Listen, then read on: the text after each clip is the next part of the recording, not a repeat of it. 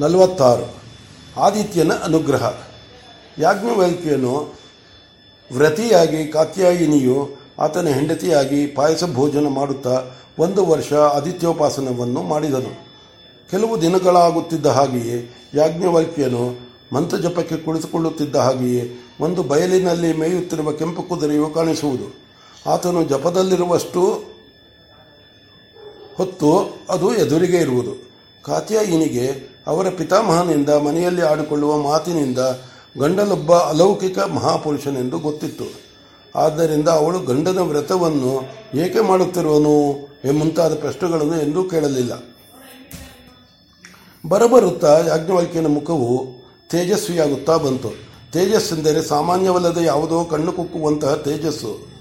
ಮುಟ್ಟಿದರೆ ಇರಲಿ, ನೋಡುತ್ತಿದ್ದರೆ ಸುಡುವುದು ಎನ್ನುವಂತಹ ತೇಜಸ್ಸು. ಒಂದೆರಡು ಸಲ ಆತನು ಜಪಮಗ್ನಾಗಿದ್ದಾಗ ಅವರ ತಾಯಿಯು ಕಾರಣಾಂತರದಿಂದ ಬಂದು ಬಗ್ಗಿ ನೋಡಿದಳು. ಆ ಪ್ರಖರವಾದ, ಆ ಶೀತಲವಾದ ತೇಜಸ್ಸನ್ನು ಕಂಡು ಗುಡಿಸಲು ತರಗಲೆಯಿಂದ ಆಗಿದ್ದರೆ ಎಂದಾದರೂ ಹೊತ್ತಿಕೊಂಡೇ, ಕೊಂಡರೆ ಎಂದು ಶಂಕಿಸಿ ತನ್ನ ಗಂಡನಿಗೆ ತನ್ನ ಶಂಕೆಯನ್ನು ಹೇಳಿದಳು. ಆತನು ನಕ್ಕು, ಹುಚ್ಚಿ, ಮಂತ್ರಜಾಪಕನು ಮಂತ್ರಾಧಿ ದೇವತೆಯಂತೆ ಆಗುವನು ನಿಜ. ಆದರೆ ಗುಡಿಸಲು ಹೊತ್ತುಕೊಳ್ಳುವುದಿಲ್ಲ. ದಿಗಿಲು ಪಡಬೇಡ. ಒಂದು ವೇಳೆ ನಿನ್ನ ಮಗನ ತಪೋಜ್ವಾಲೆಯಿಂದ ಗುಡಿಸಲು ಹೊತ್ತಿಕೊಂಡರೂ ಆತನನ್ನು ಏನೂ ಮಾಡಲಾರದು ಎಂದು ಸಮಾಧಾನ ಮಾಡಿದನು.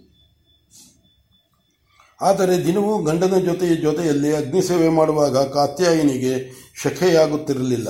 ಅದಕ್ಕೆ ಬದಲಾಗಿ ದೇಹವೆಲ್ಲ ಏನೋ ಸೌಭಾಗ್ಯವನ್ನು ಪಡೆದು ಸಂತೋಷಪಟ್ಟಂತೆ ಆಗುವುದು. ಅವಳು ಅದನ್ನೆಲ್ಲ ಗಮನಿಸಲಿಲ್ಲ.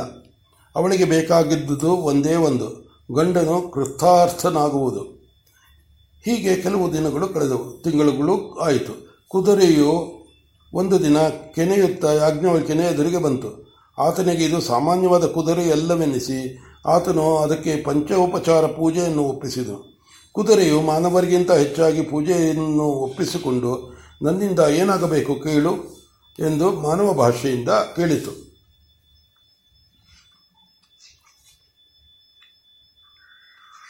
ಯಾಜ್ಞವಲ್ಕಿನು ದೇವ ನೀನು ಯಾರು ಎಂದು ಕೇಳಬೇಕೆಂದು ಆಸೆ. ಆದರೆ ಆದಿತ್ಯ ಮಂತ್ರವನ್ನು ಜಪ ಮಾಡುತ್ತಿರುವಾಗ ದರ್ಶನ ಕೊಡುತ್ತಿದ್ದೀಯ? ಆದಿತ್ಯನೇ ಇರಬೇಕು ಎಂದು ನಂಬಿಕೆ ಎಂದನು. ಕುದುರೆಯು ಕೆನೆಯಿತು. ಆ ಕೆನೆತವು ಯಾಜ್ಞವಾಲ್ಕಿನಿಗೆ ನಗೆಯಂತೆ ತೋರಿತು. ನೋಡಬೇಕೋ ನೋಡು ಎಂದಿತು. ನೋಡಿದರೆ ಕುದುರೆ ಇದ್ದಡೆಯಲ್ಲಿ ಆದಿತ್ಯ ಮಂಡಲವು ಜ್ವಾಲಾಮಾಲ ಮನೋಹರವಾಗಿದೆ. ನಾನಾ ವರ್ಣದ ಜ್ವಾಲೆಗಳು ಮಂಡಲವನ್ನು ಬಳಸಿ ಬೆಳಗುತ್ತಿದ್ದರೂ ಬಿಳಿಯ ಬೆಳಕು ಎಲ್ಲೆಡೆಯೂ ಹರಡಿ ಸುಂದರವಾಗಿದೆ. ಮಂಡಲ ಮಧ್ಯಸ್ಥನಾಗಿರುವ ಹಿರಿನ್, ಹಿರಣ್ಮಯ ಪುರುಷನು ವಿರಾಜಿಸುತ್ತಿದ್ದಾನೆ. ರಕ್ತ ಮಾಲ್ಯಾರಂ, ಮಾಲ್ಯಾಂಬರಗಳನ್ನು ಧರಿಸಿದ್ದಾನೆ. ಸರ್ವಾಭರಣ ಭೂಷಿತನಾಗಿದ್ದಾನೆ ಆತನೇ ಆತಿಥ್ಯನಿರಬೇಕೆಂದು ಯಾಜ್ಞವಾಲ್ಕ್ಯನಿಗೆ ಬೋಧೆಯಾಗುತ್ತಿದೆ. ಆ ಮುರುವ ಮಹಾಪುರುಷನನ್ನು ಕೇಳಿ, ಆ ಮಹಾಪುರುಷನು ಕೇಳಿದನು, ಏನು ಯಾಜ್ಞವಲ್ಕ್ಯ, ನನ್ನಿಂದ ಏನಾಗಬೇಕು? ಯಾಜ್ಞವಲ್ಕ್ಯ, ನಾನು ಒಪ್ಪಿಸುವ ಪೂಜೆಯನ್ನು ಯಾಜ್ಞವಲ್ಕ್ಯ, ನಾನು ಒಪ್ಪಿಸುವ ಪೂಜೆಯನ್ನು ಕೈಗೊಳ್ಳಬೇಕು ಎನ್ನುತ್ತಾನೆ. ಆ ಮಹಾಪುರುಷನು, ನೀವು ದಂಪತಿಗಳು, ನಿತ್ಯವೂ ಒಪ್ಪಿಸುವ ಪೂಜೆಯಿಂದ ನಾನು ಪ್ರಸನ್ನನಾಗಿದ್ದೇನೆ, ಆದ್ದರಿಂದ ಮತ್ತೆ ಪೂಜೆಯೂ ಬೇಕಿಲ್ಲ. ನಿನಗೇನು ಬೇಕು ಕೇಳು ಎನ್ನುತ್ತಾನೆ.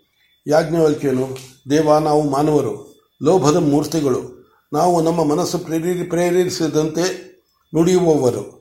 ಆದ್ದರಿಂದ ನಾವು ಕೇಳುವುದು, ನೀನು ಕೊಡುವುದೂ ಬೇಡ. ನಿನಗೆ ಏನು ಕೊಟ್ಟರೆ ನಾನು ಕೃತಾರ್ಥನಾಗುವೆನೋ ಎನ್ನಿಸುವುದೋ, ನೀನು ನಿನ್ನ ಅಂತಸ್ತಿಗೆ ತಕ್ಕಂತೆ ಏನು ಕೊಟ್ಟರೆ ಸರಿ ಹೋಗುವುದೋ ನನಗೆ ನೀನು ಏನು ಕೊಟ್ಟರೆ ಲೋಕವು ಕೃತಾರ್ಥವಾಗುವುದೋ ಅದನ್ನು ಕೊಡು ಎನ್ನುತ್ತಾನೆ. ಆದಿತ್ಯನು ಆ ಮಾತು ಕೇಳಿ ತಲೆದೂಗುತ್ತಾನೆ. ಯಾಜ್ಞವಲ್ಕ್ಯ, ನೀನು ನಮ್ಮ ಮಂತ್ರವನ್ನು ನಮಗೇ ತಿರುಗಿಸಿದೆ. ಭಲೆ, ಆಗಲಿ, ಹಾಗೆಯೇ ಕೊಡುವೆನು. ನಿನ್ನ ಅಹಂಕಾರವನ್ನು ಮುಂದಿಟ್ಟುಕೊಂಡು ಅದು ಕೊಡು, ಇದು ಕೊಡು ಎನ್ನದೆ, ಕೊಡು ಕೊಡುವುದು ಎನ್ನದೆ ಕೊಡು, ಕೊಡುವುದು ಏನನ್ನು ಎಂಬುದನ್ನು ನಿನಗೆ ಬಿಟ್ಟಿದ್ದೇನೆ ಎಂದುದು ಚೆನ್ನಾಯಿತು. ಅದು ಸದಹಂಕಾರದ ಪರಮಾವಧಿ ಆಗಲಿ. ನೀನು ಹುಟ್ಟಿರುವುದು ಏಕೆ ಎಂಬುದನ್ನು ನಾನು ಬಲ್ಲೆ. ಈ ಉದ್ದೇಶವು ನೆರವೇರಲೆಂದೇ ನಾವೇ ನಿನ್ನಿಂದ ಈ ವ್ರತವನ್ನು ಮಾಡಿಸುತ್ತಿರುವೆವು. ಇರಲಿ, ಇನ್ನು ಕೆಲವು ದಿನ ವ್ರತವನ್ನು ಮಾಡಿಕೊಂಡಿರು. ಈಗ ತಾನೇ ಉತ್ತರಾಯಣವು ಕಳೆದಿದೆ. ಮತ್ತೆ ಉತ್ತರಾಯಣದಲ್ಲಿ ನಾನು ನಿನಗೆ ಮತ್ತೆ ವರಪ್ರದಾನ ಮಾಡುವೆನು. ಇನ್ನು ಹೋಗಿ ಬರುವೆನು ಎಂದು ಅಂತರ್ಸನನಾಗುತ್ತಾನೆ. ಯಾಜ್ಞವಲ್ಕ್ಯನು ಮತ್ತೆ ಜಪದಲ್ಲಿ ಮಗ್ನನಾಗುತ್ತಾನೆ. ಮತ್ತೆ ಉತ್ತರಾಯಣವೂ ಬಂತು. ಜಗತ್ತನ್ನು ಆವರಿಸಿದ್ದ ಶೀತವು ಸೋತ ಸೈನಿಕನಂತೆ ಮೆಲ್ಲೆ ಮೆಲ್ಲಗೆ ಹಿಂತೆಗೆಯುತ್ತಾ ಬಿಸಿಲ ಬೇಗೆಗೆ ದಾರಿ ಕೊಡುತ್ತಾ ಬಂತು.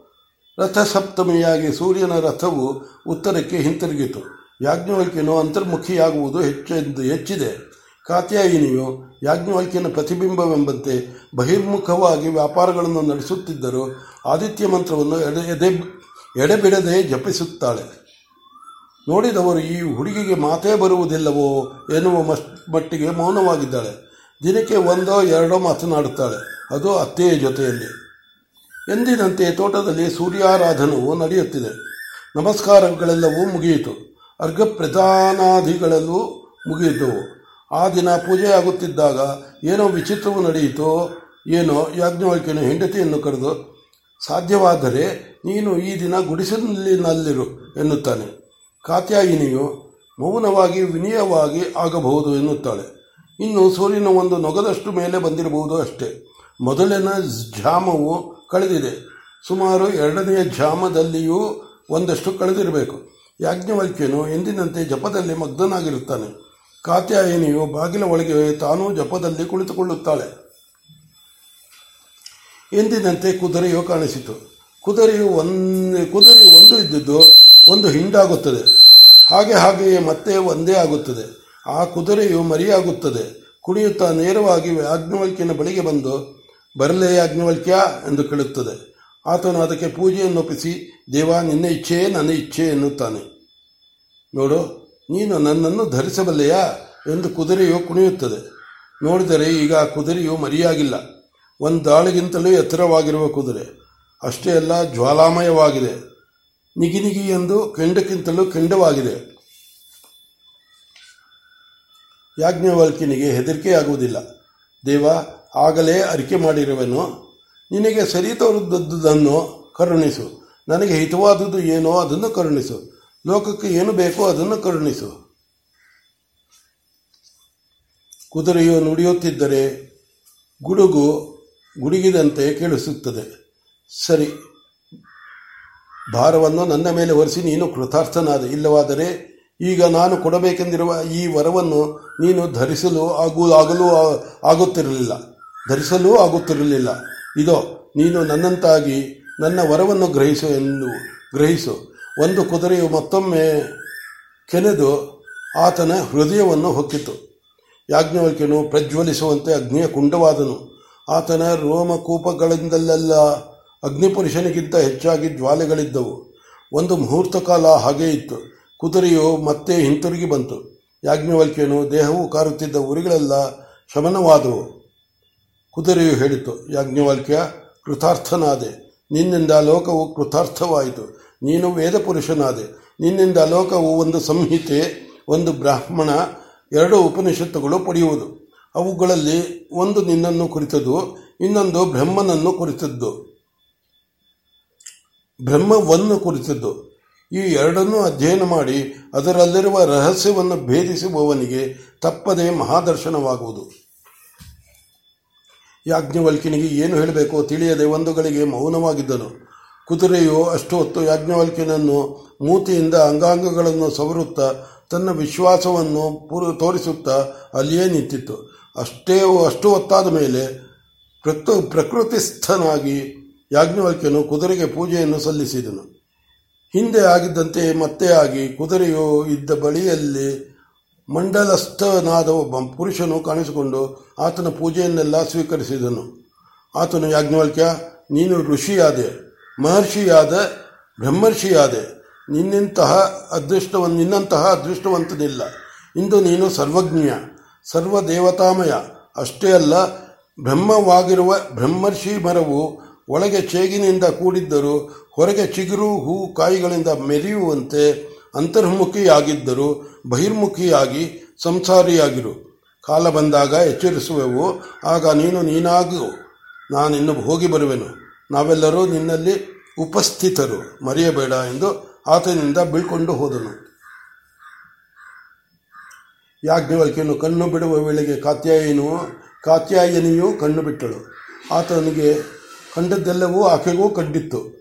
ಆಕೆಯು ಪ್ರಸನ್ನವದಳಾಗಿ ವದಳದ ವದನಳಾಗಿ ತನ್ನ ಹೃದಯ ಸಂತೋಷವು ಕಣ್ಣುಗಳಲ್ಲಿ ನೀರಾಗಿ ಸುರಿಯುತ್ತಿರಲು ನಾನು ಜನ್ಮಾಂತರಗಳಲ್ಲಿ ಈಶ್ವರನನ್ನು ಚೆನ್ನಾಗಿ ಅರ್ಚಿಸಿರಬೇಕು. ಇಲ್ಲವಾದರೆ ತಮ್ಮಂತಹ ಮನು ಮಹಾನುಭಾವ, ಮಹಾನುಭಾವರ ಕೈ ಹಿಡಿಯುವ ಭಾಗ್ಯವನ್ನು ಪಡೆಯುತ್ತಿರಲಿಲ್ಲ ಎಂದಳು. ಮಾತಿನಲ್ಲಿ ನೀವು ಪರ್ವತ, ನಾನು ಪರಮಾಣು ಎಂಬ ಧ್ವನಿ ಇತ್ತು